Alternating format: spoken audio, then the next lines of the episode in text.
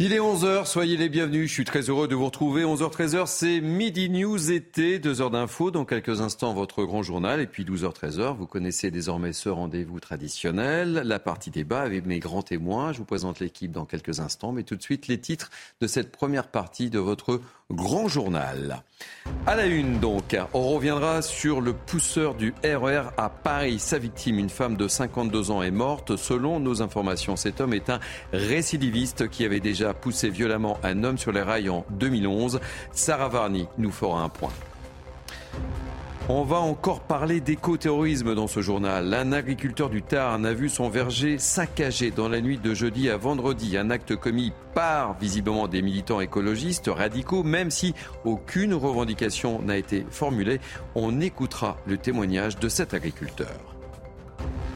289 enfants sont morts en traversant la Méditerranée depuis le début 2023. Le chiffre a été donné cette semaine par l'ONU. Chiffre en forte hausse. On fera le point sur les itinéraires pris par ces migrants avec Mathilde Ibanez.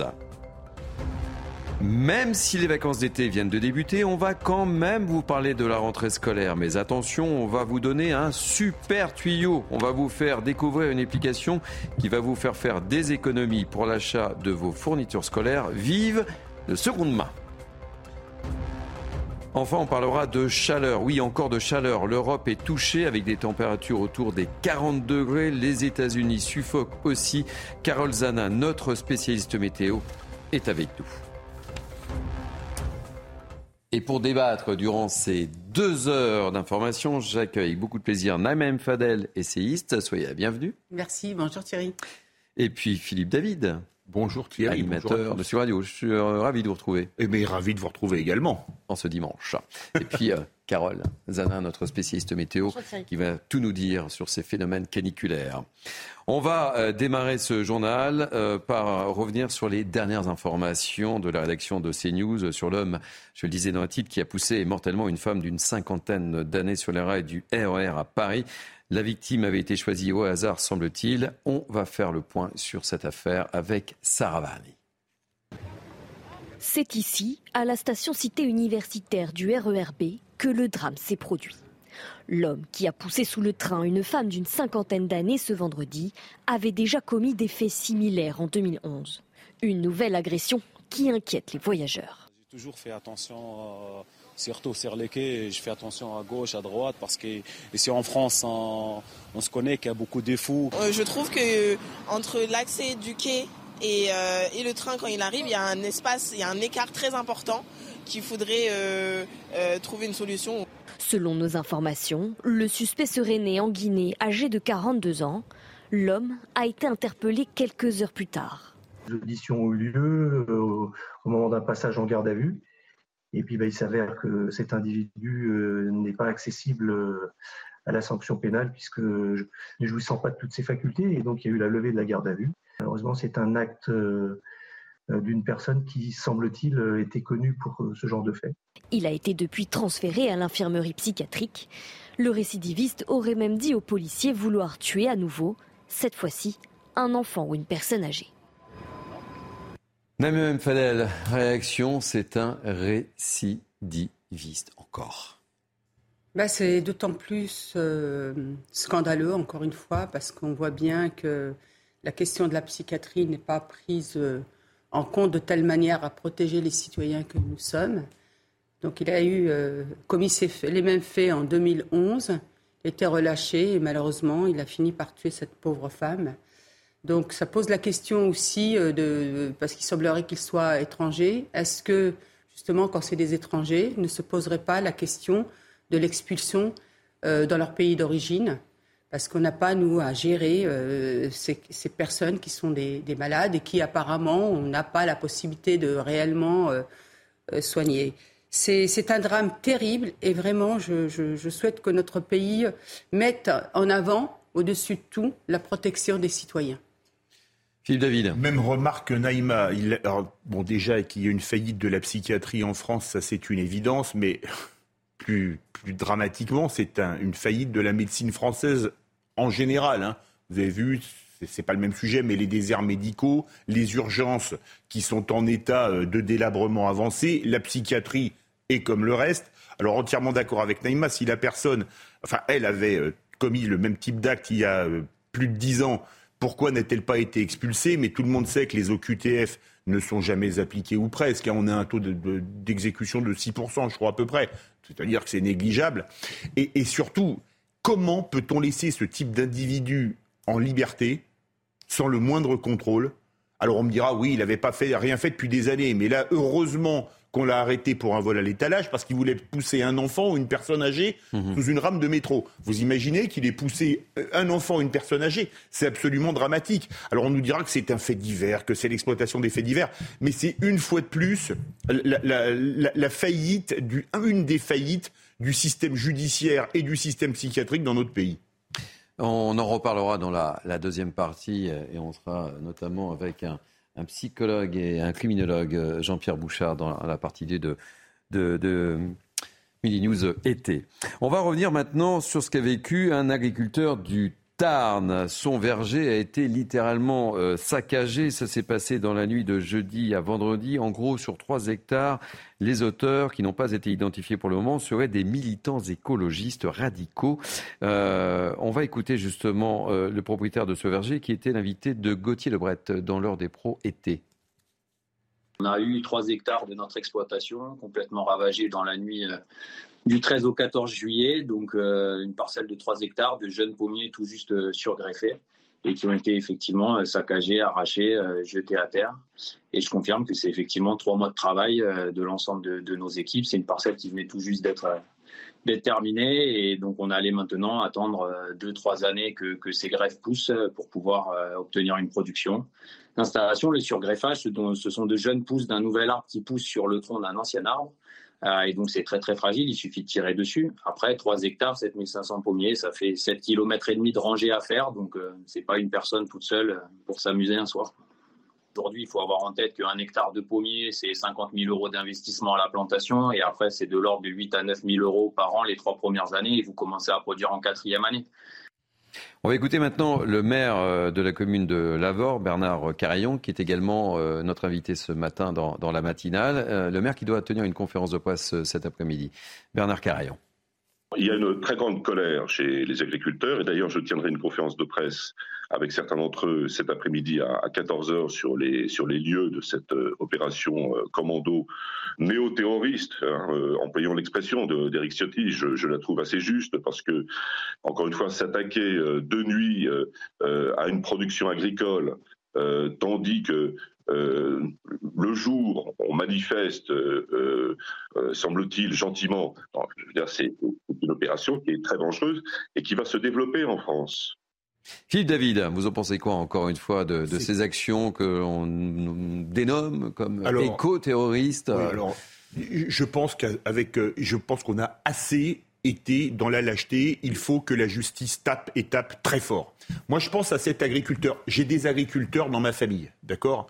Qui sont éleveurs bovins euh, dans les Hautes-Pyrénées. Si nous regardent d'ailleurs, je les embrasse. N'hésitez pas à faire passer eh vos ben, messages. Je me permets parce que moi j'aime les agriculteurs. Et c'est important de signaler. bovins dans la Lozère et je les salue. Parce que vrai. les agriculteurs, n'oublions jamais une chose, ce sont eux qui nous nourrissent. Pendant des années, pendant des siècles, ça doit dater des Mérovingiens, je crois, donc ça date quand même un petit peu. La France a été a nourri l'Europe. La France a été exportatrice de produits agricoles. L'an dernier, 164 milliards de déficit commercial. Et si on ne prenait pas en compte les vins et spiritueux, nous, aurions un déficit commercial sur les denrées alimentaires. Pourquoi? Parce que vous avez vu comment on traite nos agriculteurs 1500 pommiers saccagés. À l'époque, je crois qu'aujourd'hui, nous avons une balance commerciale déficitaire sur les pommes. Mais détruire des pommiers à Lavore dans le Tarn, Qu'est-ce qu'on fait à la place? Ben, Les gens, ils mangent toujours des pommes. Elles viennent d'où? Elles viennent de Pologne, elles viennent d'Italie, elles viennent d'Espagne, où on utilise des pesticides que nos agriculteurs n'ont pas le droit d'utiliser. Question, quand ces pommes, elles prennent le camion pour venir euh, de la banlieue d'à côté de Varsovie, de Madrid ou d'où vous voulez, elles produisent pas de CO2 quand elles roulent dans un camion qui consomme 30 litres au 100 donc il y en a marre de voir, et je pense que le terme éco-terrorisme n'est pas usurpé, euh, il faut taper très fort, et moi j'estime qu'il y a une peine qui devrait être logique, que les personnes arrêtées doivent rembourser de leur denier à 100% plus le précium doloris, ce que les agriculteurs ont subi. Parce qu'après, c'est beau de pleurer quand nos agriculteurs se suicident. Vous avez vu les suicides d'agriculteurs mmh. Et eh bien, à force de les traiter comme ça, faut pas s'étonner. Et là, c'est pas rien, c'est 3 hectares quand même. Hein. 3 hectares. C'est 3 hectares, c'est pas. 1500 pommiers. Mais oui. non, un peu plus. Enfin, c'est quand même sur 3 hectares, Naïm Fadel. Hein, donc, oui, euh, euh, non, mais je Vous êtes du, même avis qu'il euh, faut taper fort, Naïm Fadel Il faut taper fort. Il faut arrêter avec cette impunité parce que, sous prétexte de l'écologie, moi, pour moi, effectivement, pour rejoindre ce que vient de dire David, il n'y a Philippe, pardon, il n'y a rien d'écologique là-dedans.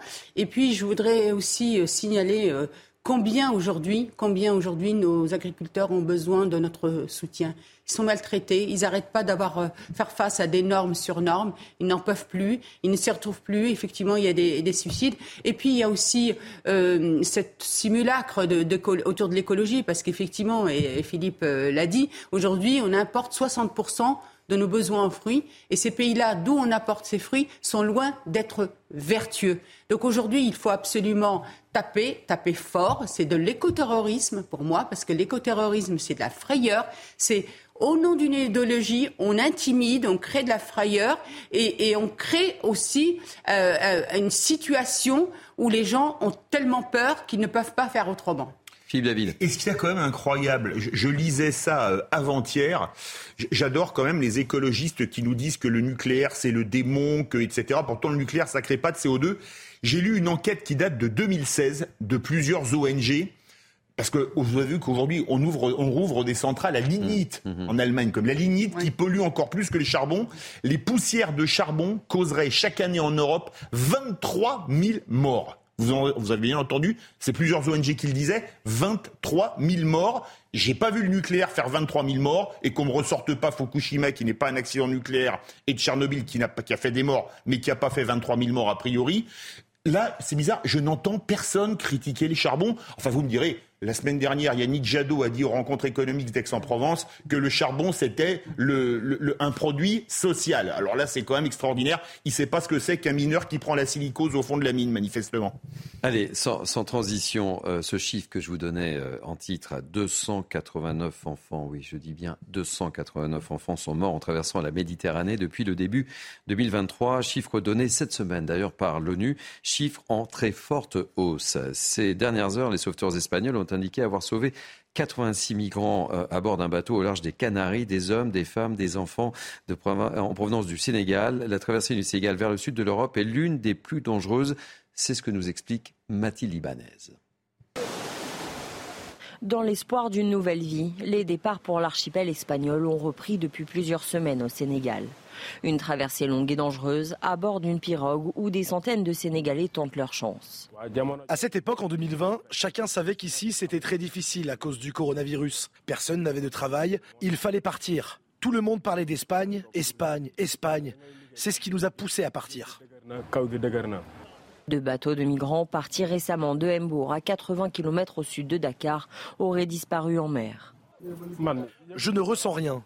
Je partage la douleur avec les familles qui ont perdu quelqu'un. Quand tu es pêcheur, tu n'as plus peur.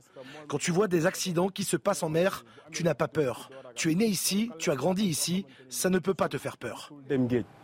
Une traversée risquée pour changer de vie. Ce jeudi, sur la plage de l'île de Tenerife, 41 migrants sénégalais sont arrivés après 8 jours de traversée. Déshydratés, ils ont été rapidement pris en charge par les secours. Trois d'entre eux ont été hospitalisés. Le sud du Sénégal est l'un des principaux points de départ vers l'Europe, notamment pour les îles Canaries, avec près de 1500 km de traversée.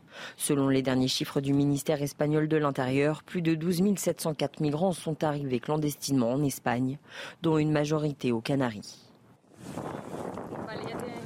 Je le disais, ces chiffres sont terribles, Naïm Fadel. 289 enfants qui sont morts en traversant la Méditerranée. Mais que fait-on? Que fait-on? Non, mais c'est terrible, c'est des drames euh, qui nous touchent à chaque fois. Et euh, malheureusement, ça se renouvelle parce que, parce que je, pense qu'il faut aussi nommer les responsables. Et pour moi, les responsables, c'est qui? C'est les pays d'origine qui reçoivent aujourd'hui euh, de notre pays et de l'Europe en général des aides exorbitantes, justement pour développer, pour faire en sorte que ces populations puissent rester dans leur pays. Malheureusement, on ne contrôle pas assez. On ne fait pas le nécessaire pour que ces aides aillent vraiment aux populations concernées. Et ensuite, j'en veux à l'Europe. Parce que l'Europe, aujourd'hui, elle est dans l'hypocrisie. Elle met en place des, euh, lois, des circulaires, des dispositifs qui, qui sont des réels appels d'air. Le droit euh, d'entrer et de s'installer.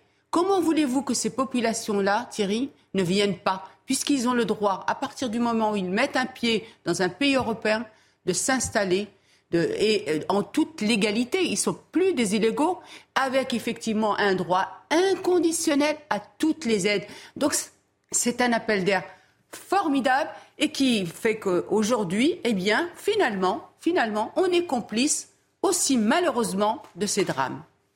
Philippe David, un mot rapide. Il y a des gens qui sont, les, à mon avis, les plus grands coupables de ceci dont on ne parle pratiquement jamais, ce sont les passeurs. Ah oui, les passeurs. Les passeurs, ce sont des mafias, il n'y a pas d'autre mot, ce sont des mafias, des groupes mafieux qui prennent des milliers d'euros pour pouvoir, euh, pour promettre euh, la terre, euh, la terre promise entre guillemets européenne, qui n'est plus franchement une terre promise, soit dit en passant, comme le disait Naïma. Et c'est à eux qu'il faudrait s'en prendre de la manière la plus dure qui soit, avec le soutien, comme le disait Naïma, des gouvernants de ces pays. Euh, malheureusement, également, comme le disait Naïma, comme on n'a aucune politique d'immigration et qu'on expulse personne ou presque, dès lors que vous êtes en France ou ailleurs en Europe, même si la France c'est quand même pas le pays le plus euh, restrictif dans ce domaine, euh, vous pouvez rester ad vitam aeternam alors qu'on n'a malheureusement aujourd'hui plus rien à offrir. Parce que le rêve français, il fait plus rêver grand monde, qu'on le veuille ou non. Hein. Allez, je ne veux pas casser euh, l'ambiance, vous êtes peut-être déjà en vacances ou sous le chemin, on va quand même parler euh, de la rentrée scolaire. Il va falloir penser, vous savez, euh, aux fournitures scolaires. Alors pourquoi acheter du neuf quand il existe de la deuxième main très peu utilisée? Coup de projecteur sur une application très intéressante de revente de fournitures scolaires. Sarah Varny et Sacha Robin nous donnent le bon tuyau. Alors que les vacances d'été viennent de débuter, Fatima pense déjà à la liste de fournitures scolaires de ses filles. Et pour faire baisser la facture, elle se dirige vers la seconde main, grâce notamment à l'application Bips. Pour mes achats, j'ai acheté donc euh, ça. C'est tout neuf. C'est une boîte de, euh, de surligneurs euh, pour les enfants et puis ce genre de couleurs, elles adorent. Pour ce lot de deux trousses et de surligneurs, Fatima a déboursé 3 euros contre une dizaine d'euros dans le commerce.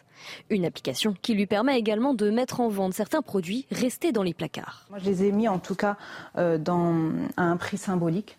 Franchement, j'ai mis le sac à 4 euros alors que je l'ai acheté à peu près 80 euros.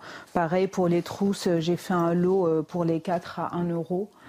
Et euh, les stylos, pareil, le tout, je l'ai mis à 1 euro aussi. Donc, euh, sachant que ne serait-ce que cette gomme-là euh, coûte 5 euros. Une application de seconde main de produits pour enfants qui permet de réduire considérablement le budget des familles. La rentrée scolaire, en moyenne, c'est plus de 250 euros de budget par enfant. Et donc, dans le contexte actuel, évidemment, euh, c'est une interrogation pour beaucoup de familles. Et donc on se rend compte qu'il y a de plus en plus de familles qui s'ouvrent à des usages qu'on n'imaginait pas forcément euh, immédiatement, mais par exemple acheter des fournitures scolaires d'occasion. Euh, tous les ans, on constate qu'il y a de plus en plus de familles qui recherchent des fournitures scolaires pour leurs enfants. Un marché en constante évolution. L'application qui compte 1,5 million d'utilisateurs en France et Belgique a vu ses ventes tripler en un an.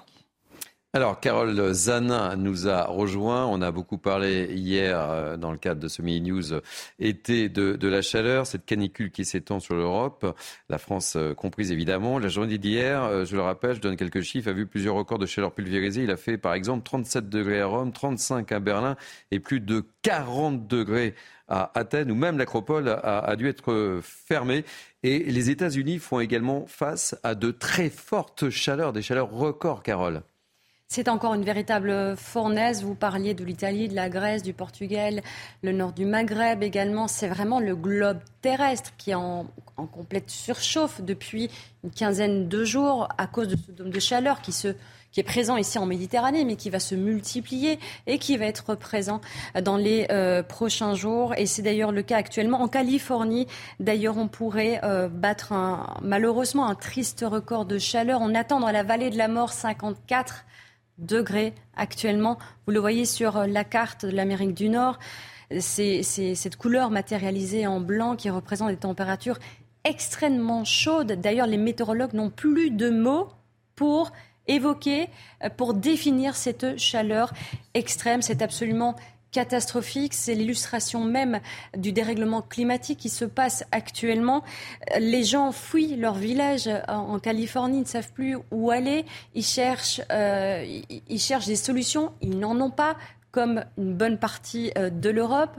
Est-ce qu'on est suffisamment euh, armés? Sommes-nous démunis face à ce dérèglement climatique? Je vous pose la question. Mhm. Qu'est-ce qu'on fait?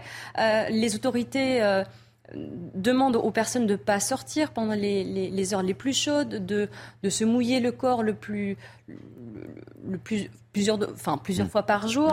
Euh, c'est une réelle catastrophe. Aujourd'hui, en Californie, on attend, je vous le disais, des températures extrêmes. Le pic de chaleur va être atteint. Des centaines, des milliers, voire même des milliards d'hectares vont être, sont en train d'être, d'être brûlés actuellement. 500 feux de forêt sont incontrôlables et c'est une réelle catastrophe. Ces, chaleurs extrêmes sont dévastatrices et euh, meurtrières. Et alors, quid de, la France, euh, Carole? Alors, actuellement, on est en vigilance euh, orange pour le département des Alpes-Maritimes, mais Météo France nous a dit tout à l'heure que malheureusement cette vigilance va s'étendre à d'autres départements.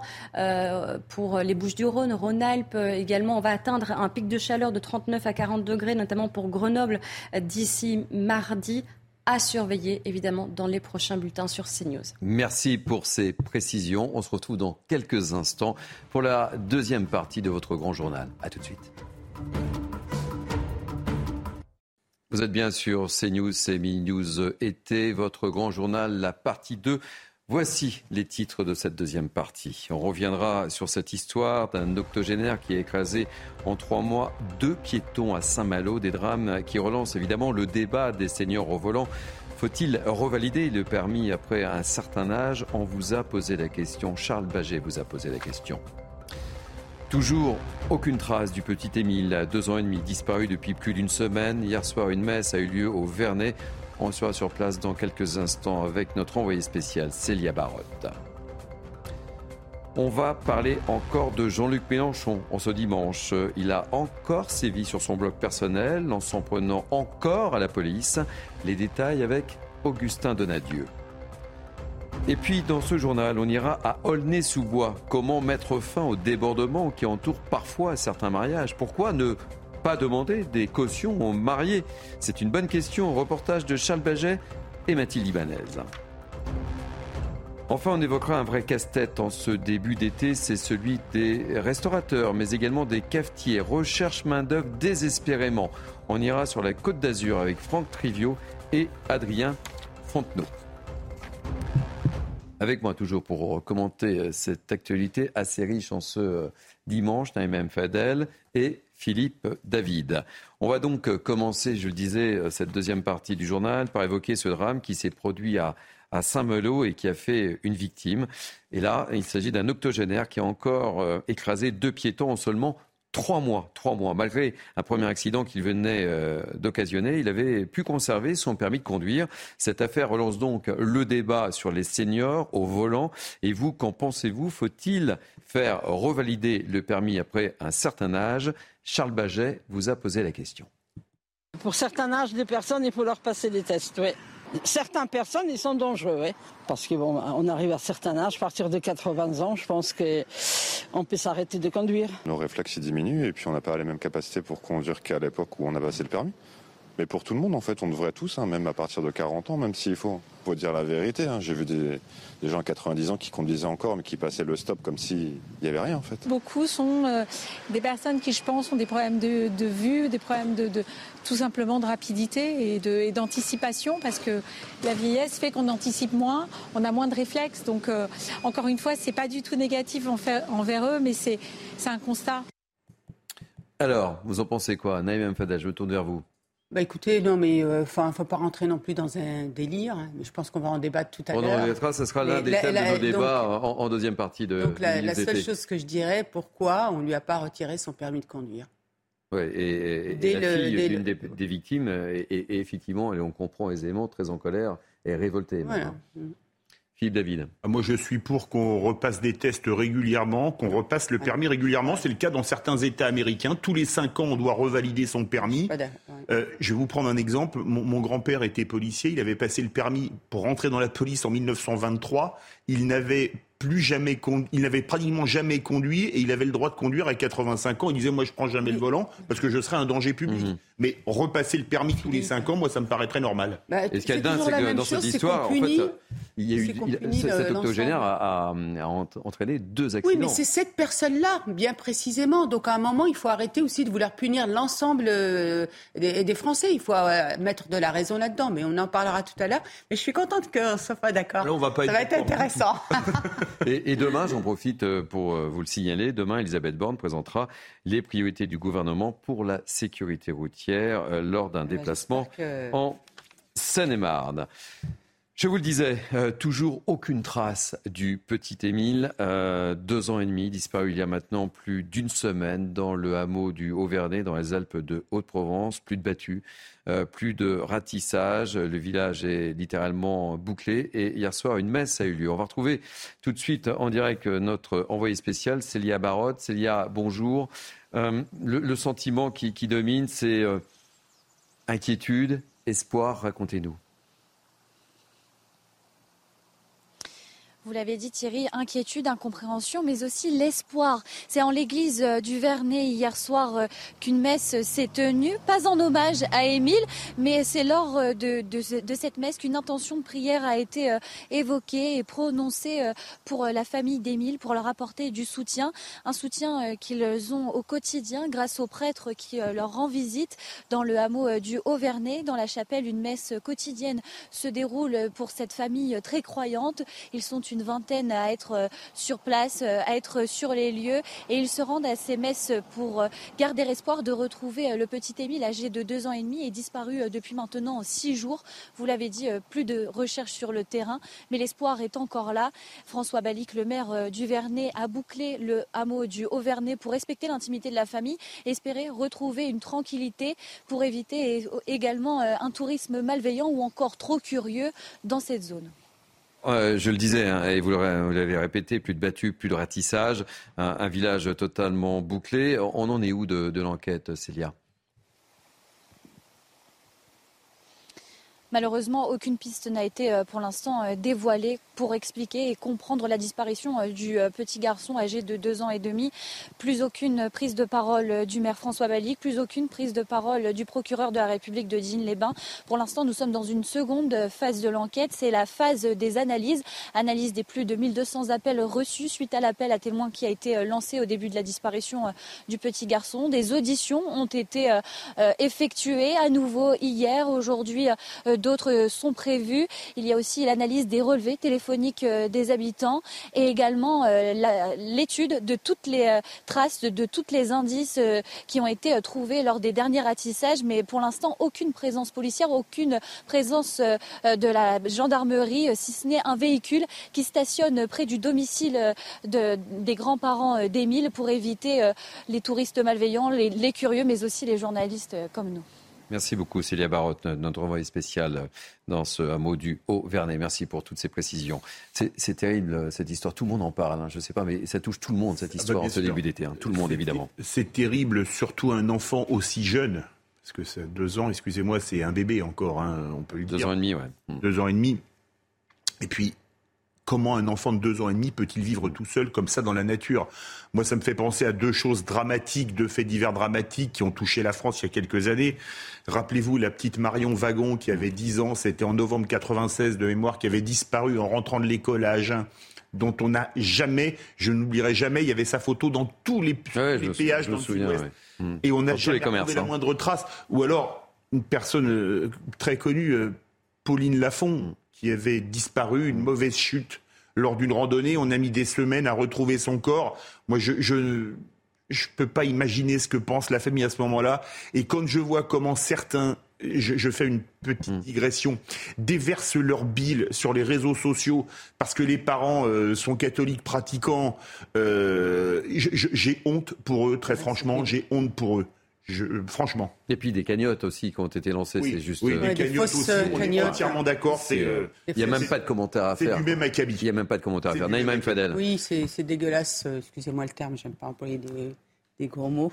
Mais euh, c'est ce que je ressens, euh, la manière dont on a traité cette euh, famille. Et puis, effectivement, ces cagnottes frauduleuses. Moi, je voudrais aussi rappeler que dans le même, à, près de ce village, il y a eu, il y a 34 ans, un petit garçon, Yanis, qui a disparu. Oui. Et dont on n'a jamais trouvé de traces. Après, bon, bah, je crois que l'enquête, il faut qu'elle se poursuive. Mais ce qui m'interroge, moi, c'est qu'on a tout de suite privilégié le gamin qui a pu partir seul dans, la nature. Parlant pour certains de fugue. Un enfant de deux ans et demi, quand on a eu des enfants, ils font pas de fugue. Et en général, quand même s'ils marchent très bien, ils ne marchent pas longtemps. Donc, bah, écoutez, on n'a plus qu'à attendre les suites de l'enquête.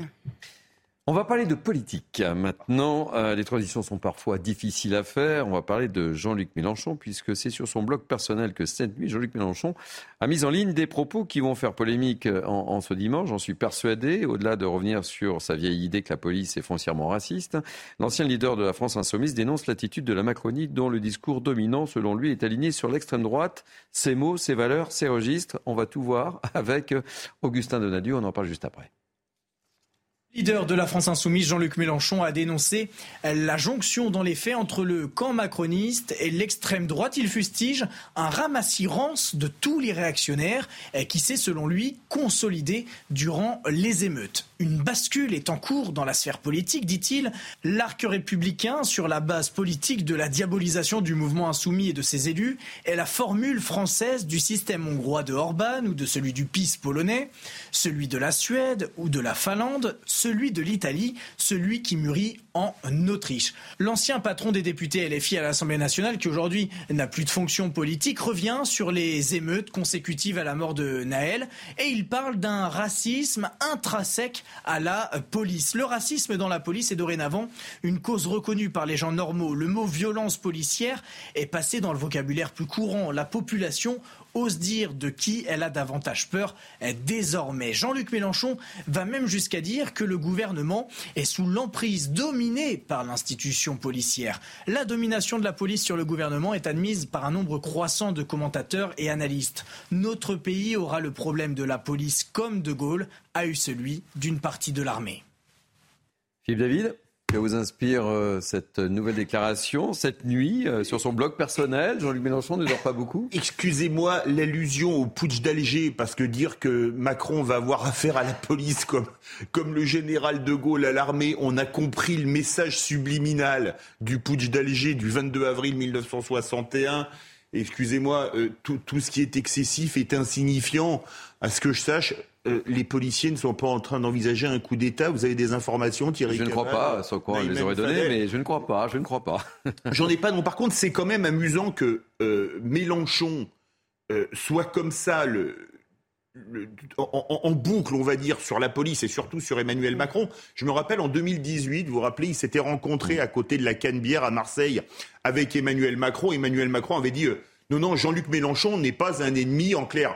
Jean-Luc Mélenchon, euh, c'est mon adversaire, Marine Le Pen, c'est mon ennemi.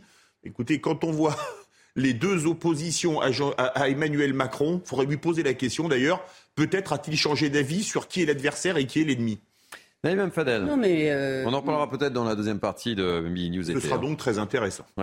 Mélenchon, effectivement, n'est plus du tout dans l'arc républicain. Mélenchon, c'est la stratégie du chaos. Il s'attaque à la police parce que justement la police, elle est en protection de l'état de droit. C'est le bras armé de l'état de droit. Elle est là pour notre protection. Et comme il veut le chaos, comme il veut la révolution, je vous rappelle son livre qu'il a écrit, euh, euh, je crois que c'est en 2011, à la conquête du chaos pour une nouvelle, pour un nouveau réalisme en politique. Voilà, on n'est pas surpris parce que ce qu'il cherche avant tout, c'est la révolution, c'est le chaos, et il espère comme ça mettre à mal la République en touchant justement à la protection qu'elle a par sa police, tout simplement. Allez, on va parler maintenant de mariage. Vous savez, parfois il y a des mariages un petit peu euh, agité, un peu trop euh, festif, avec parfois certains débordements. Alors il y a des maires qui prennent certaines mesures euh, radicales. Euh, l'annulation, ça peut se produire, mais c'est parfois un peu trop tard. il vaut mieux parfois aussi anticipé. On va évoquer euh, cette initiative euh, du maire d'Aulnay-sous-Bois avec ce reportage tourné hier. Hier, samedi, vous le savez, c'est jour de mariage. Reportage de Charles Baget et Mathilde Ibanez et on voit la solution pour éviter les débordements. Ils vont se dire oui pour la vie et c'est en musique qu'ils arrivent à la mairie. Comme de nombreux autres mariés, leur journée va être festive et romantique. Pourtant, sur les 350 mariages célébrés à la mairie d'Aulnay-sous-Bois chaque année, environ 5% se terminent en débordement avec de nombreuses dégradations. Un moment du déchaînement où on ne respecte ni le code de la route, ni le code pénal. Ça veut dire qu'on peut casser des chaises, saccager des rideaux, insulter les élus. Lors d'un récent mariage, des tirs de mortier ont été tirés sur la mairie. Le maire a donc décidé de sévir. Il sera demandé une caution de 1000 euros afin de, ça, si jamais il y a débordement, si jamais il y a casse, on garde la caution. Ça n'est pas pour punir les 350 mariages qui se passent bien. C'est pour cette petite minorité qui confond festivité et saccage. Pour ces jeunes mariés, ils ont préféré directement prévenir leurs invités. Nous, on a mis les choses au clair. Euh, bon, là, la famille est très calme, les amis sont calmes, on, se connaît, mais il y a d'autres familles où c'est un peu compliqué. Une caution et surtout un montant qui divise les convives dommage aussi de mettre cette responsabilité aux mariés, sachant qu'on n'est pas responsable de ce que nos invités peuvent faire. Si effectivement ça casse et qu'il faut euh, dissuader les gens, bah moi je suis, je suis favorable, je suis euh, complètement d'accord avec le maire. D'autres villes comme Pontoise, Poissy et Évreux l'ont déjà mise en place. À Aulnay-sous-Bois, cette mesure entrera en vigueur à l'automne prochain. Allez, on en parlera sans doute un petit peu plus longuement tout à l'heure dans la deuxième partie, mais vous avez déjà participé à des mariages un peu comme ça, un peu agités bah, moi, j'ai, Ça vous est arrivé? Bah, C'est-à-dire que moi, j'étais adjointe au maire, donc j'ai ah, vous avez euh, euh, des mariages. En général, ça se passe bien avec moi. Très bien, le message est passé.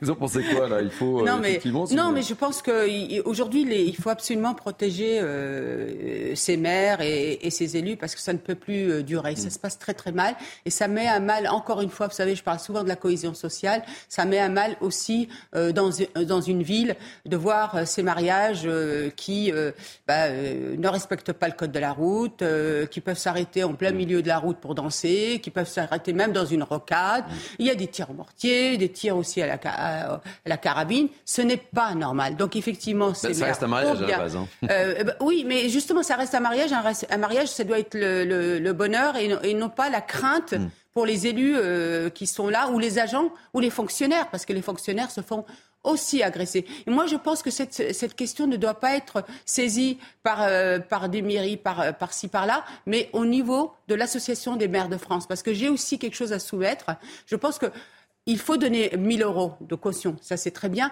mm. mais il faut aller beaucoup plus loin parce qu'en fait, en, général, ça se passe bien au moment, mais c'est après que ça se passe très mal. Peut-être qu'au moment de signer le livret de famille, que l'élu ne signe pas tout de suite le livret de famille et qu'il dise bien aux mariés, eh bien qu'il faudra attendre quelques jours. Voilà, exactement. À la fin, si ça se passe bien, vous aurez votre livret de famille. Sinon, vous devrez repasser par la case de Monsieur le maire. Ça rigole pas avec la même Fadel. Là, mais ça rigole pas. Il y a euh, déjà eu des morts en marge de mariage. Hein. On avait le maire d'Aulnay-sous-Bois à Noisy-le-Sec en 2014. Avec une voiture de location de, de, forte puissance, un homme avait été tué parce que le conducteur roulait comme un débile. Il n'y a pas d'autre mot. Et là, il n'avait pas 80 ans, le conducteur, soit dit en passant. Donc, la sécurité routière, c'est un tout, mais on va en débattre tout à l'heure. Et, euh, et donc, moi, je suis totalement d'accord avec ces maires qui mettent des règles. Euh, qu'on soit transgressif dans le lieu fermé euh, où on fait la fiesta après, il n'y a aucun problème, on fait ce qu'on veut, mais l'espace public n'appartient pas aux mariés ou à qui que ce soit, l'espace public appartient à tout le monde. Allez, on va parler des vacances et de ce casse-tête que j'évoquais euh, dans les titres, le casse-tête des restaurateurs et des cafetiers. Il manque cruellement de manœuvres. Le jour j'étais à Nantes, j'ai un de mes amis qui tient un restaurant et qui cherche désespérément un adjoint avec un salaire assez conséquent et qui ne trouve personne. C'est un véritable casse-tête. On va euh, se, rendre compte en allant du côté de Saint-Laurent-du-Var dans les Alpes-Maritimes avec euh, ce reportage d'Adrien Frontenot et de Franck Trivio. À Saint-Laurent-du-Var, les vacanciers sont déjà présents, mais les saisonniers manquent à l'appel. Aujourd'hui, on trouve de moins en moins de personnel et surtout que le personnel va de restaurant en restaurant. Il y a moins de fidélité comme il pouvait y avoir avant par rapport à une maison. Moi, j'ai des annonces en permanence. Même quand j'ai mon personnel qui est au complet, quand j'ai mes équipes en salle et en cuisine qui sont au complet, je laisse quand même les annonces ouvertes parce qu'on ne sait jamais. Autre cause de cette pénurie, des conditions de travail difficiles et une amplitude horaire importante. Conséquence directe pour certains gérants, des fermetures inévitables. À Nice, le restaurant d'Olivier restera clos les mardis et mercredis. On travaille quand les gens ne travaillent pas, donc c'est normal qu'on travaille le soir, le midi, les week-ends. Il y a beaucoup de gens aujourd'hui, euh, de jeunes ou autres, hein, ne l'acceptent plus. Donc euh, on a préféré euh, prendre cette décision. Ça facilite les plannings, on se stresse moins, on compense pas, parce qu'à la fin, les employés qui manquent, on compense. Enfin, un employé malade, on compense, et on tire toujours sur la corde. Que ce soit la nôtre, mais aussi celle de nos équipes. Constat implacable pour ce gérant, aux grandes dames de ses clients ayant deux filles dans la restauration et l'hôtellerie, c'est un métier qui est dur. Mais c'est triste. Des restaurants bord de mer, en plein mois de juillet, euh, fermés, c'est triste. Dans les Alpes-Maritimes, selon l'Union des métiers et de l'industrie de l'hôtellerie, près de 4900 postes saisonniers restent à pourvoir. Et, très sérieusement, hein, j'évoquais cet ami qui, tient un restaurant euh, à Nantes et qui cherche un, bras droit hein, euh, avec un salaire quand même assez conséquent de 4500 euros ah net. Euh, mais la condition, il me disait, en fait, il faut travailler le samedi. Et là, ça pose problème. Et le salaire, c'est pas anodin, 4500 bah, euros net. 4500 hein. euros. Et en, gros, il me disait, mais moi, je cherche, c'est mon bras droit. Quoi. Enfin, je, je, ne travaillerai pas le samedi et je veux quelqu'un. Et je ne trouve personne. Si c'est du net, ça fait partie, je crois, des 7% des Français avec les meilleurs revenus. Ce qui est un bon salaire. Non, mais c'est étonnant. un bon salaire, c'est un euh, excellent salaire par les temps qui courent. Moi, je m'interroge. C'est assez révélateur quand même. Je, je m'interroge de dans la manière euh, où, euh, euh, la publication de ces recherches d'employés. je m'interroge parce que les jobs d'été, on les a, on a tous fait des jobs d'été, et là en plus, je vois bien qu'ils rajoutent en plus le, gîte et le couvert. C'est beaucoup mieux payé et on trouve pas. Enfin, moi, j'aimerais bien savoir si on, fait toutes ces publications au sein des missions locales ou dans les universités juste euh, vers le mois d'avril euh, en disant ben, on recherche euh, des employés, etc. Je, suis étonné. Voilà. Alors comment on publie ces postes en fait Il y a quelques semaines, on était, j'ai pris quelques jours de congé et c'était pareil. C'était un, restaurant à côté de Saint-Malo qui nous disait là on ferme ce soir pour un jour ou deux parce qu'ils disent pourtant c'est la saison mais on n'a pas le personnel donc on arrête. Alors, il va quand même pas falloir se poser. Moi, j'ai du mal à croire dans un pays où il y a largement plus d'un million de personnes qui touchent le RSA. Mais avec les aides sociales qui vont avec, on ne trouve pas de serveurs dans les restaurants. Parce que désolé, c'est un métier, la qualification, c'est pas du tout méprisant de ma part, mais c'est pas chirurgien, hein, c'est pas quand même nettement moins qualifié. Il n'y a pas 10 ans de formation pour devenir serveur. Voilà, ainsi se termine euh, cette première partie, ce grand journal. Mais on se retrouve pour la deuxième partie dans quelques instants avec vous. Restez avec moi, je suppose, évidemment, avec beaucoup de plaisir, euh, pour la partie débat. A tout de suite, il est quasiment 11h50. Vous êtes bien sur CNews. Allez, soyez toujours les bienvenus. 12h, 13h, si Midi News était la partie 2, la partie débat, décryptage direct avec euh, mes grands témoins, avec un nouveau plateau que je vous présente dans quelques instants, mais tout de suite place à l'info. Et l'info, en ce midi, c'est Mathieu Devez. L'homme suspecté d'avoir tué une femme en la poussant sur les rails d'un RER à Paris avait déjà été mis en cause pour des faits similaires. C'était en octobre 2011 dans la capitale. L'homme de 42 ans né en Guinée avait poussé un individu sur les rails du métro, mais la victime s'en était sortie. Et dans cette affaire, un non-lieu avait été prononcé pour cause d'irresponsabilité pénale. Twitter a perdu environ la moitié de ses revenus publicitaires. Beaucoup d'utilisateurs et d'annonceurs ont quitté le réseau social depuis qu'Elon Musk en est le propriétaire. Et selon plusieurs études, Twitter pourrait gagner moins de 3 milliards de dollars cette année. C'est quasiment un tiers de moins que l'an passé. Enfin, en Espagne, plus de 4500 hectares ont brûlé en quelques heures sur l'île de La Palma. Aucun blessé n'a été enregistré, même si 2500 habitants ont été évacués. Le printemps a été le plus chaud jamais enregistré et le deuxième le plus sec en Espagne. Merci Mathieu Devez. On se retrouve dans une heure, c'est ça? Exactement, une heure, cher Thierry. Allez, à tout à l'heure. Euh, toujours avec moi pour commenter l'actualité, Naïma M. Fadel et Philippe David Et j'accueille avec euh, beaucoup de plaisir Noémie euh, Alua, chef du service international de Factuel. Tout à fait. La première fois que je vous accueille. Tout à fait, c'est la bienvenue. Merci beaucoup. Et, et, Thomas euh, Bonnet, journaliste politique CNews. On ne va pas refaire le débat d'hier, qui part, qui reste, mais on va parler de Jean-Luc Mélenchon dans le cours de cette émission. Allez, pour démarrer, on, va revenir sur, je le disais tout à l'heure dans le cadre du journal, sur les dernières informations de la rédaction de CNews sur l'homme qui a poussé euh, mortellement une femme d'une cinquantaine d'années sur rails du RER à, à, Paris. La victime avait été choisie au hasard, semble-t-il. On revient sur cette affaire avec euh, Sarah Varny et on sera avec Jean-Pierre Bouchard juste après, psychologue et criminologue. Mais tout d'abord, des explications, le rappel des faits avec Sarah Varny. C'est ici, à la station cité universitaire du RERB, que le drame s'est produit. L'homme qui a poussé sous le train une femme d'une cinquantaine d'années ce vendredi avait déjà commis des faits similaires en 2011.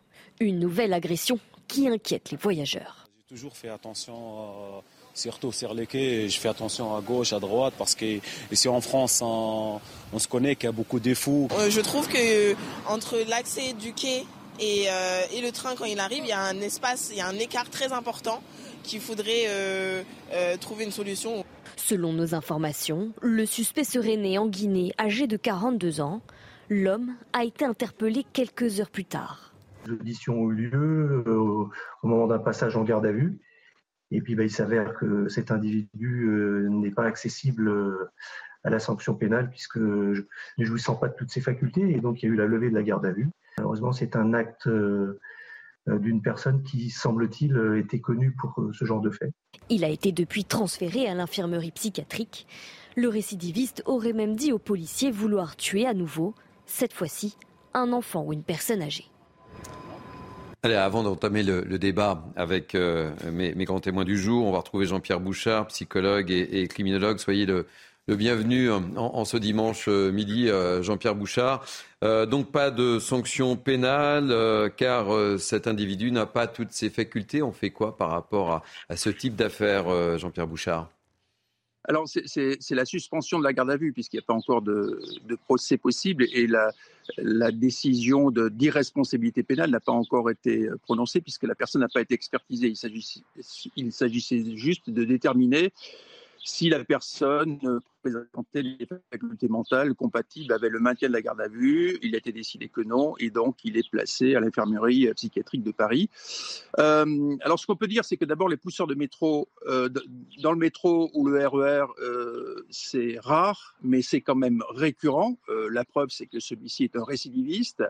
il y a pas mal de, parmi ces gens, il y a pas mal de gens qui présentent des troubles mentaux, et celui-ci, ce serait le cas, puisqu'il a déclaré qu'il qu'il était Dieu, euh, qu'il recevait des injonctions euh, euh, donc pour pousser les, gens et cette personne en particulier donc sous le RER.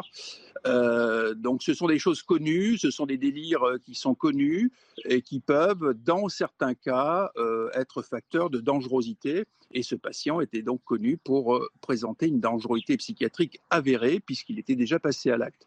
Il faut rappeler que monde peut se poser, Jean-Pierre Bouchard, mais que faisait-il dehors? Voilà. Alors, ce qu'il faut dire, euh, c'est qu'en France, on a une, loi qui est très bien faite et qui est très connue par rapport à ça.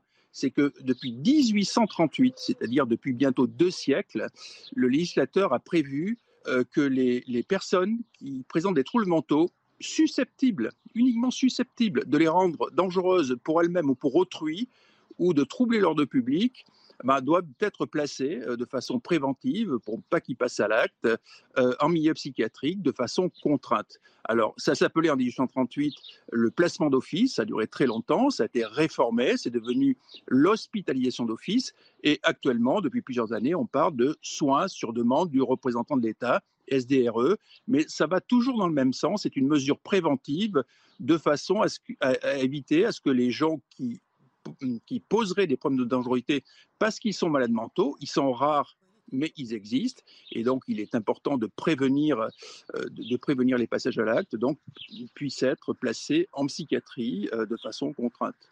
Ce qui est, ce qui est dingue, c'est qu'encore une fois, je dis, mais que faisait-il dehors? Comment? Personne ne peut comprendre ça. Vous imaginez? Alors, euh, écoutez, je, je, ne sais pas du tout, mais cette personne a été placée, si j'ai bien compris, euh, à une époque en psychiatrie de façon contrainte, et puis euh, elle est ressortie. Donc j'imagine que l'enquête va va rechercher les, motifs de cette mise à l'extérieur. mais là, on est sur un cas tout à fait classique de quelqu'un qui délire, qui peut-être a parlé de, de ses intentions meurtrières, puisqu'il a, il a très nettement déclaré qu'il souhaitait s'en prendre à des personnes vulnérables, enfants et personnes âgées notamment. Euh, merci, je vous garde avec nous. Hein. On poursuit le, débat, évidemment, Jean-Pierre Bouchard. Euh, Noémie Lioua, c'est aller expliquer à, la, famille de, la victime euh, les raisons on ne bah, peut pas comprendre, on peut pas accepter. C'est même pas, c'est incompréhensible. C'est incompréhensible, d'autant que là il y a récidive. Mais si vous voulez, ce qui est intéressant dans cette affaire, c'est la question de fond, c'est la question de l'irresponsabilité pénale, qui est une question éminemment complexe, éminemment problématique, qui revient souvent dans l'actualité. Pour tout vous dire, mon premier livre, c'était sur l'affaire Sarah Limi, qui était exactement une, une, affaire qui mmh. renvoyait à, cette question aussi d'irresponsabilité pénale. Et donc, vous avez cette question de fond. en France, aujourd'hui, on dit que c'est, on ne juge pas les fous, c'est toujours ce qu'on, ce qu'on la rengaine qui revient régulièrement. Or, la frontière entre le normal et le pathologique, elle n'est pas toujours évidente. La psychiatrie n'est pas une science dure. Là, on voit qu'il y a récidive. Donc, on peut se poser la question parfois de savoir si finalement l'argument de la psychiatrie ne sert pas à psychiatriser des criminels, à trouver des circonstances atténuantes, à masquer aussi le, la volonté euh, de, de, de, faire un crime et en plus là de, faire une récidive. Il y a véritablement une question à se poser sur cette question d'irresponsabilité pénale dans cette affaire, dans d'autres affaires régulièrement. Et vous vous posiez la question aussi euh, de savoir pourquoi est-ce que cette personne était sortie euh, de, l'hôpital psychiatrique. Je rappelle exactement comme dans l'affaire Sarah Limi et exactement comme dans d'autres affaires qui, sont, qui, qui, touchent à cette question d'irresponsabilité pénale. À partir du moment où le malade prend ses médicaments, qu'il est plus ou moins stabilisé, soigné, il a le droit de sortir de l'hôpital psychiatrique. Et c'est régulièrement comme ça que qu'il y a des récidives et qu'il y a des nouvelles affaires qui se produisent avec des gens qui avaient déjà été euh, euh, épinglés pour, pour des affaires euh, criminelles. Mais moi, je me mets à, la place de, la famille, encore une fois.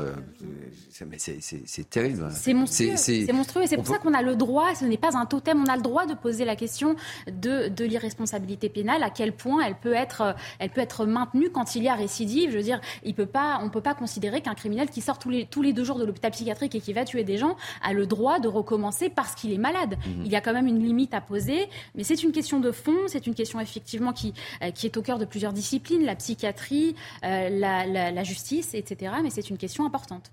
Philippe David. Non mais à la place de la famille de la victime qui était jeune, hein, 52 ans, pas un âge pour partir, surtout dans ces circonstances. Mm on doit être fou furieux, se dire, comme vous posiez la question Thierry, comment la personne peut être libre?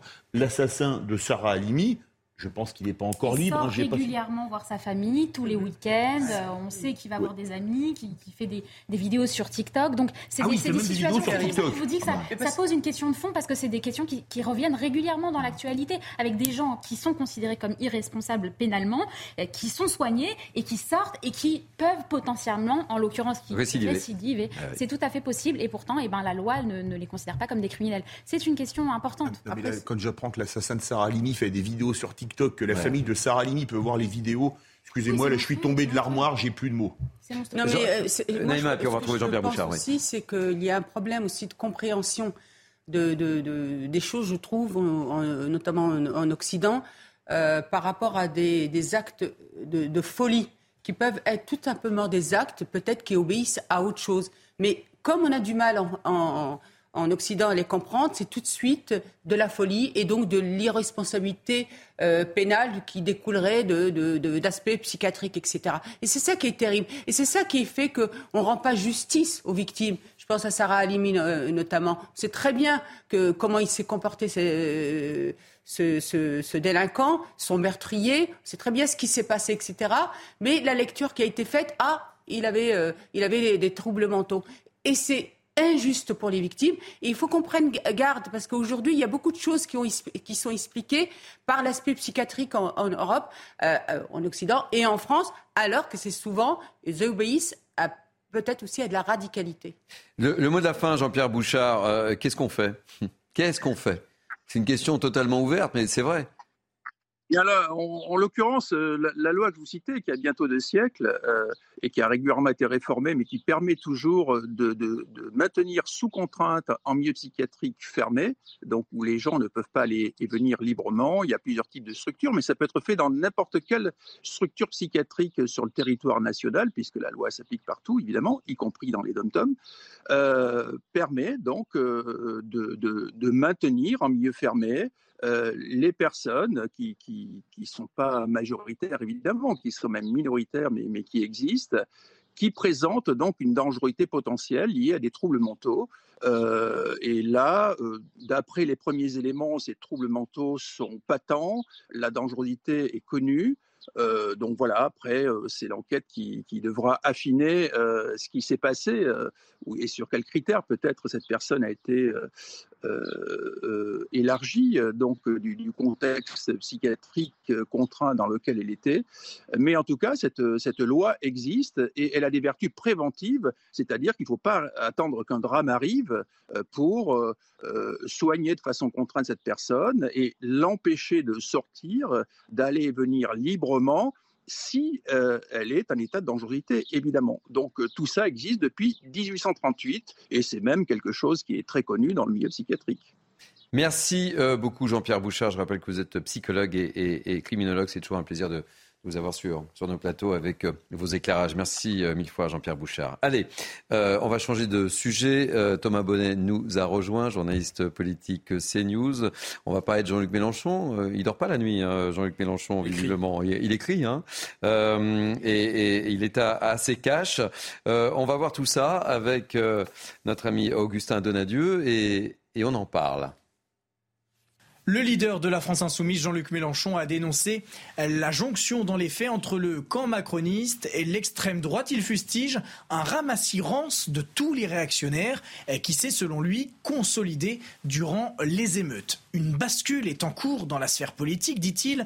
L'arc républicain, sur la base politique de la diabolisation du mouvement insoumis et de ses élus, est la formule française du système hongrois de Orban ou de celui du PIS polonais, celui de la Suède ou de la Finlande celui de l'Italie, celui qui mûrit en Autriche. L'ancien patron des députés LFI à l'Assemblée nationale, qui aujourd'hui n'a plus de fonction politique, revient sur les émeutes consécutives à la mort de Naël et il parle d'un racisme intrinsèque à la police. Le racisme dans la police est dorénavant une cause reconnue par les gens normaux. Le mot violence policière est passé dans le vocabulaire plus courant. La population ose dire de qui elle a davantage peur désormais. Jean-Luc Mélenchon va même jusqu'à dire que le gouvernement est sous l'emprise dominée par l'institution policière. La domination de la police sur le gouvernement est admise par un nombre croissant de commentateurs et analystes. Notre pays aura le problème de la police comme De Gaulle a eu celui d'une partie de l'armée.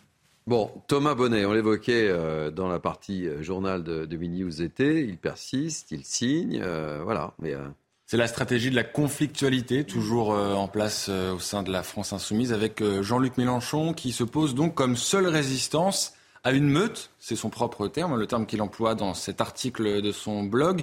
Il y, a donc, il y aurait donc un arc républicain réactionnaire. C'est comme ça qu'il présente donc cette alliance, si on le comprend bien, entre la Macronie puis le Rassemblement national. Il y a un mot quand même qui est important, en tout cas un passage qui je crois est très important sur le racisme dans la police. Le racisme dans la police est dorénavant une cause reconnue par les gens normaux. Chacun appréciera ce que veut dire euh, le dans le contexte du moment. Hein, gens normaux. Je vais juste vous mettre deux chiffres en miroir. Alors les sondages ne sont pas forcément toujours révélateurs. Je crois que là ils le sont. 77% des Français, selon un sondage BVA pour RTL, ont une bonne image de la police. À l'inverse, 75% des Français désapprouvent les déclarations de Jean-Luc Mélenchon pendant les émeutes. Voilà, tout est dit. Parfait. Euh, Noémie? Oui, bah écoutez, pour euh, Jean-Luc Mélenchon, euh, les gens normaux sont sans doute euh, les délinquants. Hein, c'est peut-être ça, ce à quoi il, il, veut renvoyer. Non, ce qui est intéressant, c'est qu'évidemment, il ne s'agit pas pour lui de poser un diagnostic. Il s'agit juste d'insulter. C'est une insulte. D'ailleurs, vous le savez, Mathieu Boccoté, qui est chroniqueur ici, mm. explique bien que cette catégorie d'extrême droite est une catégorie sociale fantomatique qui est en fait juste une façon de, de, de, faire une sorte de chasse aux sorcières. De, il ne s'agit pas d'un diagnostic politique du tout. Il s'agit de, euh, de, catégoriser Emmanuel Macron euh, à l'extrême droite, de l'insulter finalement, de mettre tout dans le même sac, ce qui est quand même problématique, euh, sachant qu'il a toujours expliqué que le grand danger, c'était l'extrême droite. Alors s'il met Macron dans le même sac, en gros, ce qu'il essaie d'expliquer, c'est que tout est extrême droite sauf lui. C'est quand même compliqué de, de, de, justifier ce genre de choses d'un point de vue purement politique. Naïm Fadel. Non, mais je rejoins complètement ce qui vient d'être dit. De toute façon, écoutez, moi je crois qu'il ne faut plus qu'on s'étonne du tout euh, de ces sorties euh, de M. Mélenchon. C'est-à-dire que lui, de toute façon, c'est le chaos. Ce qu'il veut, c'est la révolution. C'est aller chercher la colère. D'ailleurs, vous avez bien vu comment il, s'appuie sur la colère et même des fois à les exacerber. Pardon. Donc, euh, moi, ça ne m'étonne absolument rien, en rien.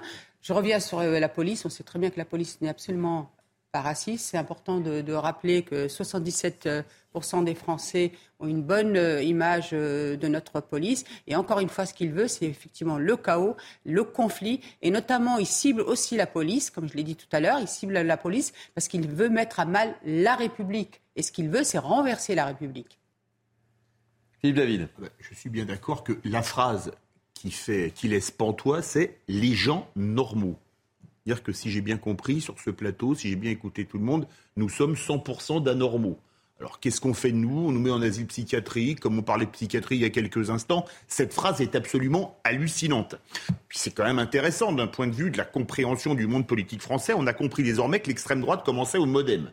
François Bayrou va apprécier, parce que ça veut dire, si on regarde les dernières élections, que 80% des Français sont d'extrême droite. Ce qui fait quand même un peu beaucoup, à mon avis. Mais vous savez, moi je crois que... Est-ce que vous me permettez de faire une petite digression sur les propos Vous savez, sur Mini News, tout est permis. Absolument. Euh, moi, je pense que si Emmanuel Macron avait du sens politique, à la rentrée, il dissoudrait l'Assemblée nationale. Et je vais vous dire pourquoi.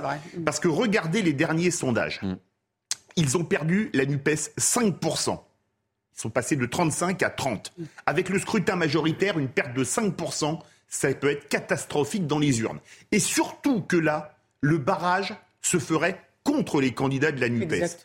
Et vous, vous gérez beaucoup mieux une opposition à 150 députés euh, RN et 70 ou 80 républicains qu'une opposition comme vous l'avez aujourd'hui. Si Macron avait du sens politique, il dissoudrait à la rentrée. Et je rajouterais autre chose, si euh, le président de la République veut protéger la République, justement, il doit sanctionner les députés qui ont assisté, qui ont manifesté lors de cette manifestation qui était interdite.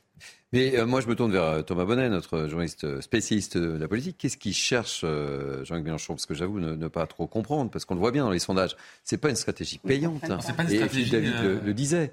C'est pas une stratégie payante. Pas une stratégie payante. Alors, c'est qui l'intérêt? partie de son électorat qui va se sentir peut-être conforté par les, les propos? Les sondages que vous évoquiez, Thomas, oui. On voit bien. Alors, il y a aussi le, problème de la stratégie au sens large de la NUPES. On voit bien que la NUPES est en train de s'effriter euh, petit à petit parce que dans ce même euh, article de blog, là encore, euh, Jean-Luc Mélenchon a des propos très durs contre ses alliés de la NUPES. On sait qu'il y a eu des désaccords sur la façon d'aborder la réforme des retraites, désaccords aussi parce qu'il y en a qui avaient appelé au calme pendant les émeutes, ce qui n'a pas été le cas de la France insoumise. Il y a aussi eu cette scène absolument incroyable dans l'hémicycle de l'hommage rendu par Gérald Darmanin aux policiers décédés sur le terrain où la France insoumise ne s'est pas levée. On voit que ça devient compliqué. On sait dorénavant que pour les européennes, il n'y aura pas de liste commune. D'ailleurs, parce qu'il y a là, pour le coup, des désaccords très profonds euh, entre les différents partis qui composent la NUPES. Au mot de la fin, euh, Noémie? Non, mais encore une fois, c'est intéressant. Je pense que Emmanuel, pardon, euh, Jean-Luc Mélenchon veut exister. Il veut exister. Voilà, il a raison. Il a fait son article de blog pendant la nuit, euh, sans doute d'un trait furieux, avec 15 cafés euh, au cours de la soirée. Et il a eu raison parce que regardez, on est tous là autour de ce plateau. On est en train d'en parler, on est en train d'essayer d'expliquer ce qu'il y a entre les lignes. Donc, il a réussi son coup, Jean-Luc Mélenchon. mais on, en parle. Mais vous avez raison, mais on on s'interroge sur ses capacités. Bah, moi, ce qui m'interroge, c'est la stratégie. En ce moment, vraiment, hein, parce qu'on se dit que c'est une stratégie où où il est plutôt perdant. Allez, on va marquer une pause dans ce mini news été. Euh, on va se retrouver dans, quelques instants. On parlera de, ce drame et de cette octogénaire qui a écrasé deux piétons en seulement trois mois du côté de, Saint-Malo. On sera notamment avec euh, Sébastien Dufour qui est avocat en, droit routier. On parlera également de ces pommiers euh, saccagés. Et puis on parlera également de mildiou. Vous le savez, dans le sud-ouest et notamment à Bordeaux. C'est une année record pour le mildiou. Vous savez ce que c'est le mildiou hein? Ça attaque la vigne. Ça attaque la vigne. Voilà, on sera avec un viticulteur. Merci euh, mille fois pour cet éclairage. Toujours pas de nouvelles, pas de remaniement, rien. Je reviens vous voir. Pas de, pas de fumée euh, blanche, rien. Ah, Toujours rien pour l'instant. Je viens de recevoir un texto Emmanuel Macron dissous. Non, je plaisante. Ah, d'accord. Attention aux fausses informations. Allez, vous êtes bien sur Mini News été. Nous sommes ensemble encore, euh, encore une demi-heure. Ça passe vite le temps, hein, effectivement. Allez, à tout de suite. Soyez toujours les bienvenus. C'est la dernière ligne droite pour Midi News été, notre partie débat avec moi pour commenter l'actualité, Naïm Fadel, Noémie Alioua et Philippe David. On va reparler de cette dramatique histoire euh, qui s'est passée à, Saint-Malo. On le disait tout à l'heure dans, le journal, un octogénaire écrasé de piétons en seulement trois mois, en seulement trois mois, et malgré un premier accident qu'il avait occasionné, il avait pu euh, conserver son permis de conduire. Cette affaire, évidemment, relance les débats sur les seniors au volant. On va en parler puisque nous serons dans, quelques instants avec Sébastien Dufour, avocat en, droit routier. Euh, mais on vous a posé la question, Charles Baget vous a posé la question, euh, faut-il revalider le permis après un certain âge? Quel est votre ressenti, votre réaction? On vous écoute.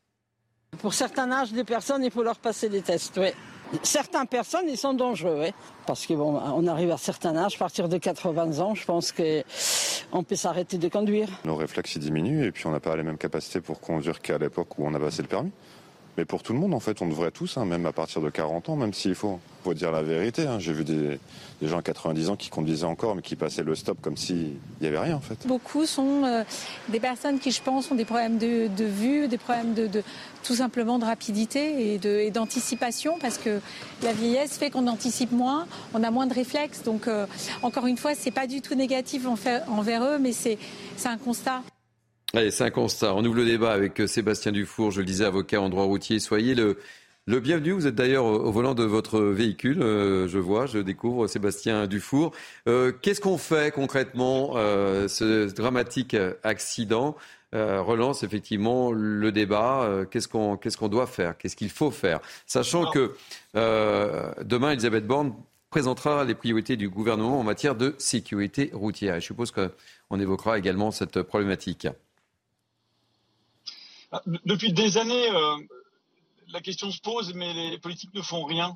Euh, dans les dossiers, j'ai régulièrement euh, des, gens de plus de 70 ans qui sont impliqués dans, des accidents de la route et, et pour autant, le, législateur sait qu'on a cette difficulté. Alors, vous l'avez compris, c'est que les personnes âgées sont majoritairement des gens qui votent. Et pour une raison que j'ignore, euh, on se refuse effectivement à régler cette question.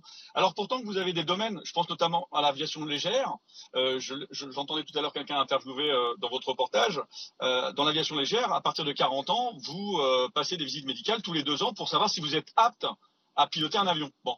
Je ne comprends pas qu'en France, on ne crée pas ce même système, par exemple, à partir de 45 ans, 50 ans, pour pas discriminer, tous les 5 ans, tous les 3 ans, on passe une visite médicale. Ça, eh, ça prend 20 minutes.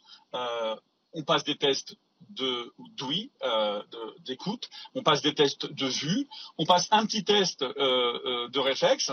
Et moi qui interviens beaucoup dans tout ce qui est infraction routière, ce que je ne comprends pas, c'est que lorsque vous commettez un petit excès de vitesse de 43 km heure, pour pouvoir récupérer votre droit votre permis de conduire, vous devez passer une visite médicale et un test psychotechnique. Et ce test psychotechnique, il consiste effectivement à tester vos réflexes, à, tester votre aptitude à réagir rapidement à une situation, à, quelque chose que vous ne connaissez pas, que vous ne pouvez pas appréhender à l'avance. Mais pour ça, il faut que vous ayez commis une infraction. Donc ça veut dire que tous ces, tous ces, tous ces seniors qui ne commettent en général, c'est vrai, rarement d'infractions d'excès de vitesse, rarement d'infractions d'alcoolémie et encore moins de, conduite sous stupéfiants. Mais ces gens-là ne sont jamais soumis finalement à ces visites médicales, à ces tests psychotechniques. Et vous pouvez comme ça passer 50, 55 ans, 60, 65 ans, 70 ans sans jamais avoir, avoir été testé par un médecin d'une quelconque préfecture. Et ça, je ne comprends pas pourquoi en France on continue à faire ça, alors que, vous voyez, je suis aussi au volant de mon véhicule, comme vous l'avez dit tout à l'heure, on le voit sur la voie publique. Tous les automobilistes qui font 10, 20, 30, 40 km par an voient bien que quand un véhicule est lent sur la voie publique, il est hésitant. La plupart du temps, c'est une personne âgée qui est au volant. On le voit, on le sait, et pourtant personne ne fait rien. Je vous garde quelques instants encore, euh, Sébastien Dufour. J'ouvre le débat avec euh, mes, grands, témoins. On commence par vous, Noémie. Oui, euh, bah, écoutez, je trouve ça assez stigmatisant. Honnêtement, je trouve ça vraiment très discriminant de de considérer comme ça que les personnes âgées euh, seraient euh, moins, euh, moins efficaces au volant parce qu'il il y aurait des problèmes de vue, des problèmes auditifs. Mais attendez, si, si on considère que ce segment de la population est, est, est plus susceptible de, de, créer des accidents de la route, c'est un peu la porte ouverte à toutes les fenêtres parce que je suis désolée, il y a plein d'autres catégories de la population, certains malades, dans certaines situations, des gens qui ont des réflexes qui sont moins importants. On commence à catégoriser en fait le, le, la conduite en fonction de l'âge. Euh, ça, ça, ça, on en parle parce qu'effectivement, cet octogénaire a, créé euh, deux accidents. Oui, mais euh, d'accord, non, mais cette situation, elle, est, mm. dramatique. Mais est-ce qu'il faut pour autant la généraliser à toutes les personnes âgées euh, Je trouve ça vraiment discriminant. on, demandera la, réaction. de, Sébastien Dufour. tour de table avec Philippe David. Moi, je suis entièrement d'accord avec Sébastien Dufour. Il parlait du brevet de pilote privé où on doit passer un test visuel, etc., pour les pilotes d'avion privés tous les deux ans. Je tiens à rappeler, alors j'avais mon permis poids lourd, mais je ne l'ai pas fait revalider, je l'avais passé au service militaire.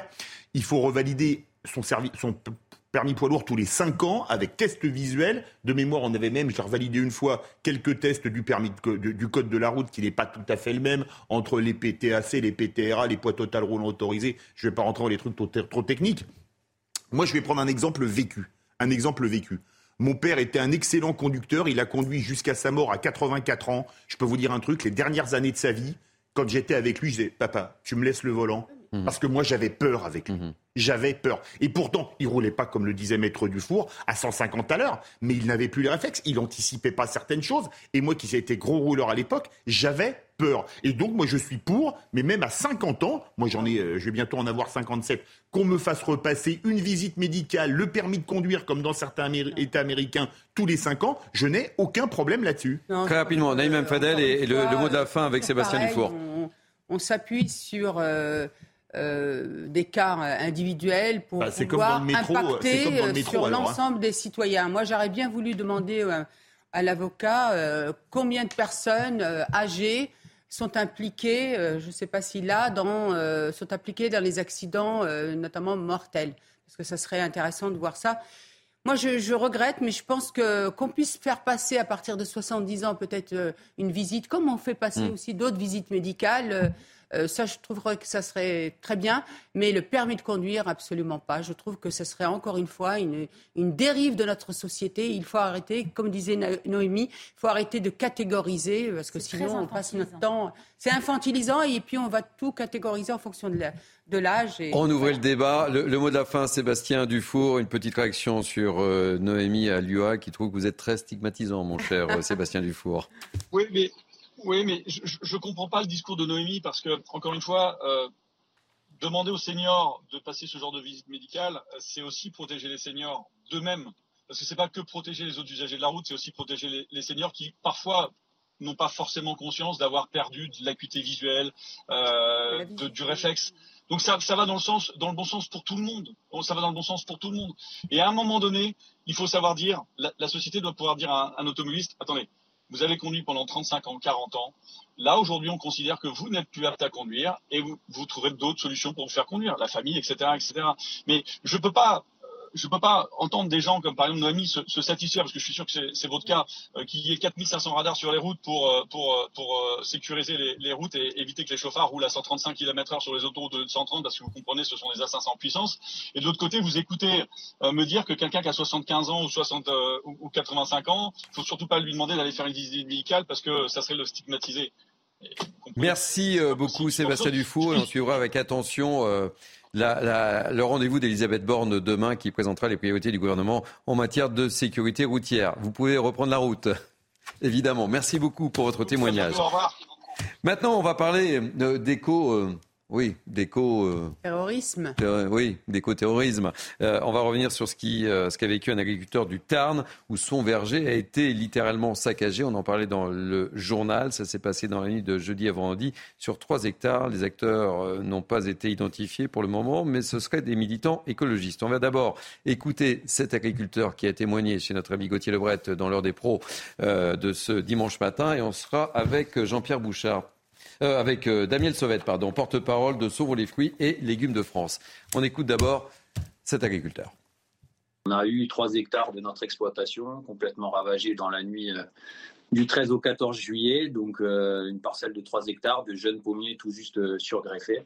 Et qui ont été effectivement saccagés, arrachés, jetés à terre.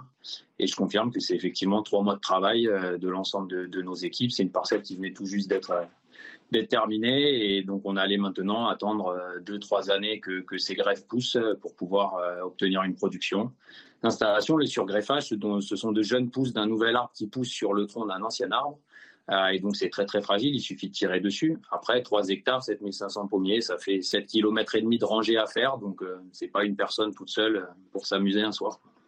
Aujourd'hui, il faut avoir en tête qu'un hectare de pommier, c'est 50 000 euros d'investissement à la plantation, et après c'est de l'ordre de 8 à 9 000 euros par an les trois premières années, et vous commencez à produire en quatrième année.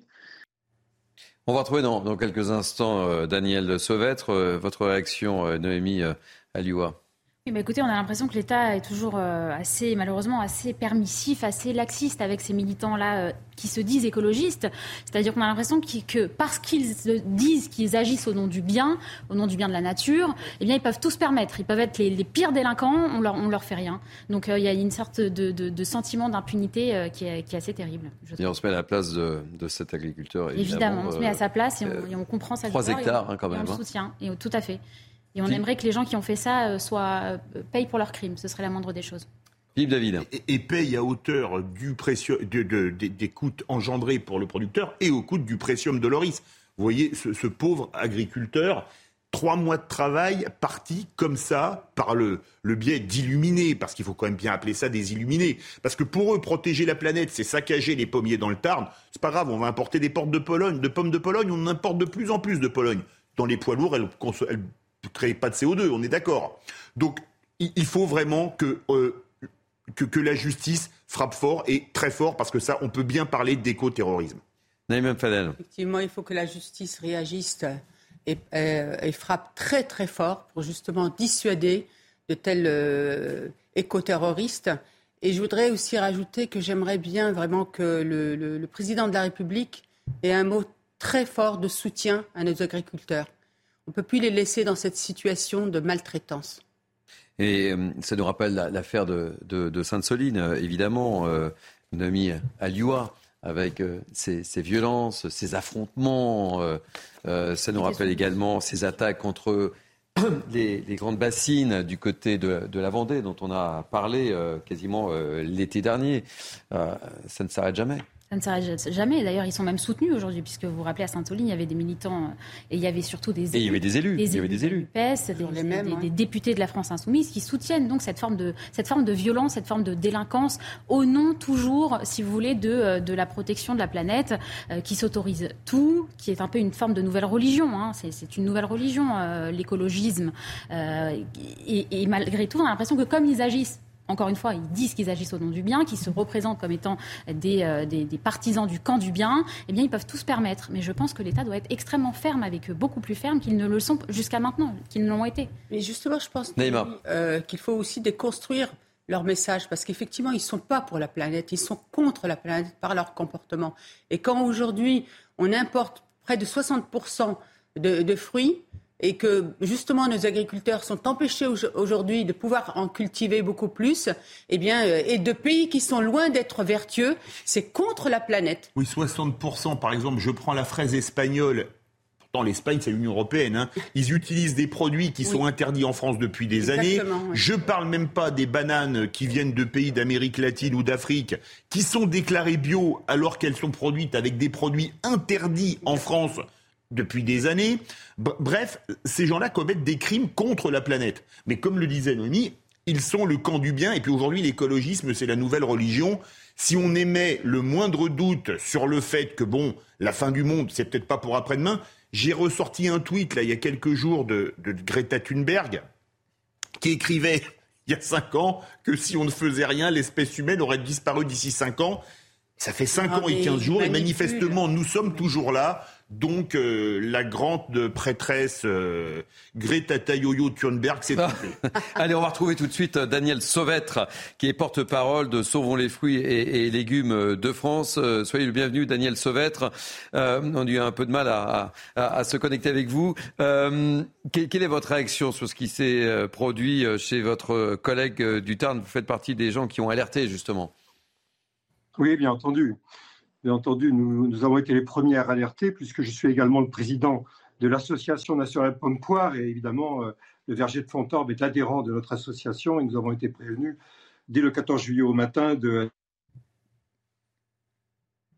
On a, on a un petit problème de.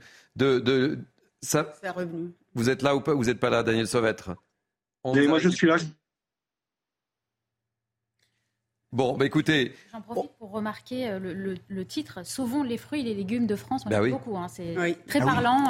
Bravo pour le titre de votre. Et puis ça, c'est écologique d'acheter justement euh, français, d'acheter proximité, d'acheter local et. Bon. sauver aussi. Ça veut dire que c'est menacé. ça veut dire qu'il faut, il faut, il faut, faire quelque chose pour sauver ces, ces, fruits et ces légumes français. Bravo à vous. bon, on, est, on, essaiera peut-être d'avoir Daniel Sauvêtre euh, cet après-midi pour l'émission Punchline que j'aurai le plaisir de, de, de présenter. C'est pas un coup des écologistes extrémistes. Après. Oui, voilà, on a un petit problème de, connexion. Le fil rouge avec le fil vert, parfois, ça ne marche pas. Allez, on va terminer très rapidement. Euh, on va parler du vignoble du ah. Bordelais, euh, qui est en proie au mildiou. Vous savez ce que c'est le mildiou? Je l'ai découvert en préparant cette émission. Et donc, interrogation orale. Une forme de, de nuisible qui s'attaque aux vignes, si j'ai bien compris. Exactement. Et euh, malheureusement, on est dans une année record, semble-t-il, du côté de Bordeaux. On devrait retrouver dans quelques instants euh, un viticulteur. Euh, c'est terrible, euh, Philippe David.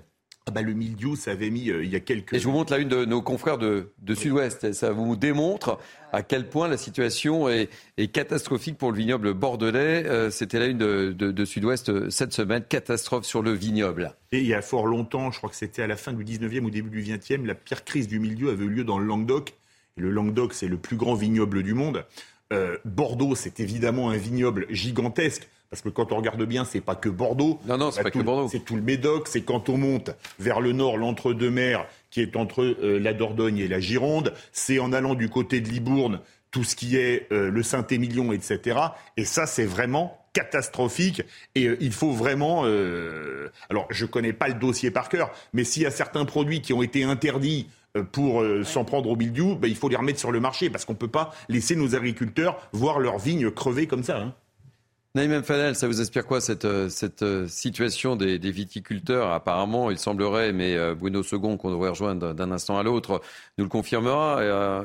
entre autres, il y a la chaleur, les, orages qui ont fait prospérer le mildiou. C'est extrêmement inquiétant et on ne peut que soutenir nos viticulteurs. Hein. Je ne sais pas, euh, je ne connais pas en fait trop bien, je suis désolée, euh, ce, ce mildiou, c'est ça? Le mildiou, oui. Euh, et effectivement, est-ce que certains, certains pesticides dont on avait besoin pour empêcher cela ont été peut-être interdits? C'est ce qu'il faut voir.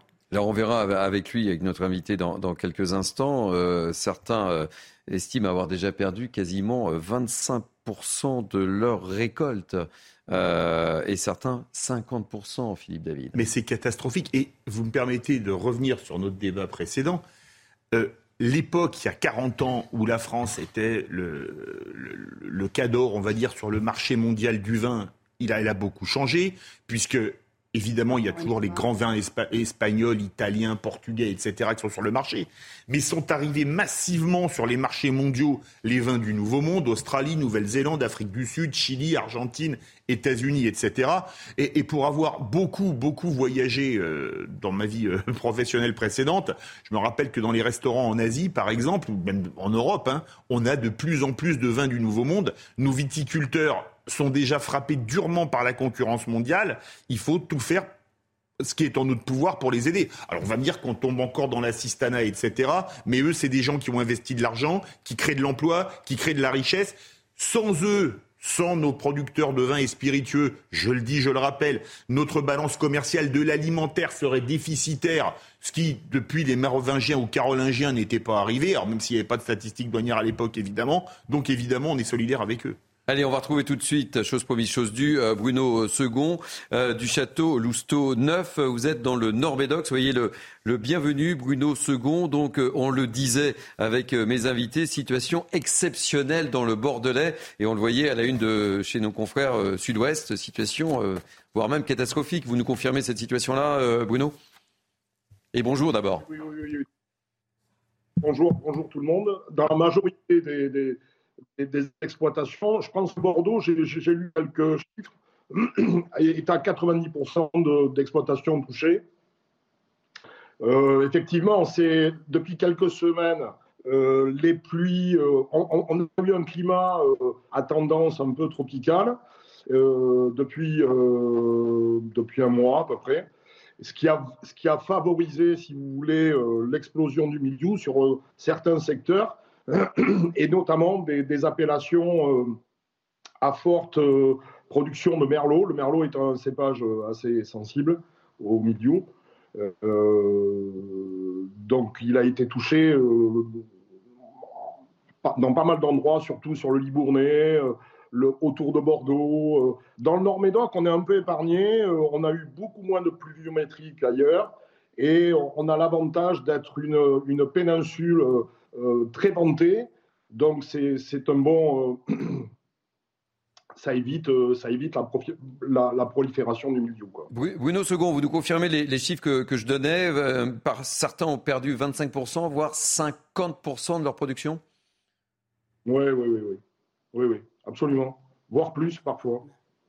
Les exploitations. Euh, il y a également un problème aussi de présence d'un grand nombre de, friches qui favorisent le, développement du, du milieu, c'est cela aussi hein Oui, particulièrement, oui, de plus en plus des vignes en friche qui, favorisent euh, la prolifération du mildiou. Euh, si les vignes ne sont pas traitées et sont pas, ne sont pas traitées contre le mildiou, effectivement, les, les, les, zoospores volent et, vont contaminer les, vignes qui sont en production et qui, sont à côté. Quoi. alors, qu'est-ce qu'on fait euh, C'est quoi la recette miracle pour lutter contre le, le mildiou? Mais quand le mildiou est là, c'est difficile. Qu'est-ce qu'on fait? La, recette miracle, c'est bien sûr des traitements. Hein, les traitements, avec produits de synthèse ou pas, ou en traitement bio. Et puis, euh, ce qui est euh, le meilleur, entre guillemets, des médicaments contre le mildiou, c'est effectivement euh, le soleil qu'on a aujourd'hui, par exemple, et surtout le vent, vent d'Est, qui, permet de sécher le mildiou. Ça, c'est la, la, meilleure chose qui puisse arriver. Et puis, ce qui pourrait aussi être pas mal, c'est qu'on s'approche de la véraison. La véraison, étant le moment, si vous voulez, où les raisins changent de couleur. Et là, l'impact du milieu est complètement négatif. Merci mille fois d'avoir euh, accepté de témoigner dans Mini News ET et surtout bon courage, euh, Bruno Second, dans votre belle région, malheureusement touchée par le milieu. On a une pensée pour, euh, pour tous ces viticulteurs, tout, pour tous vos, vos collègues, évidemment. Merci mille fois. Le mot de la fin, peut-être? Solidarité à nos viticulteurs et surtout dans le Bordelais, dans l'entre-deux-mer, ils avaient eu la grêle il y a quelques années qui leur avait complètement saccagé les vignes, donc on pense à eux. Voilà, ainsi se termine Mini News été. Euh, merci pour votre grande fidélité à ce euh, rendez-vous. Euh, merci Noémie Alioua. Merci ma chère Naïma M. Fadel. Merci beaucoup mon cher Philippe David. C'est toujours un plaisir de vous avoir autour de, nos plateaux. merci à François Epp, à Nora Mediani, à Anne-Isabelle Tollet qui m'ont aidé à préparer ces deux heures d'information. Merci à la promotion, Jacques Sanchez, Raphaël de Montferrand. Merci aux équipes en régie. À la réalisation, François Epp, c'était qui? C'était Virginie Leblond-Taïeb. C'est un petit jeu qu'on a avec euh, François F. Euh, vous pouvez revivre cette émission sur notre site cnews.fr. Tout de suite, la parole aux Français avec Lionel Rousseau. Et moi, j'aurai l'immense plaisir de vous retrouver avec François F. Euh, à partir de 17h pour Punchline Weekend. Passez un bon dimanche. Installez-vous confortablement sur votre fauteuil. Vous êtes bien. Vous êtes sur CNews.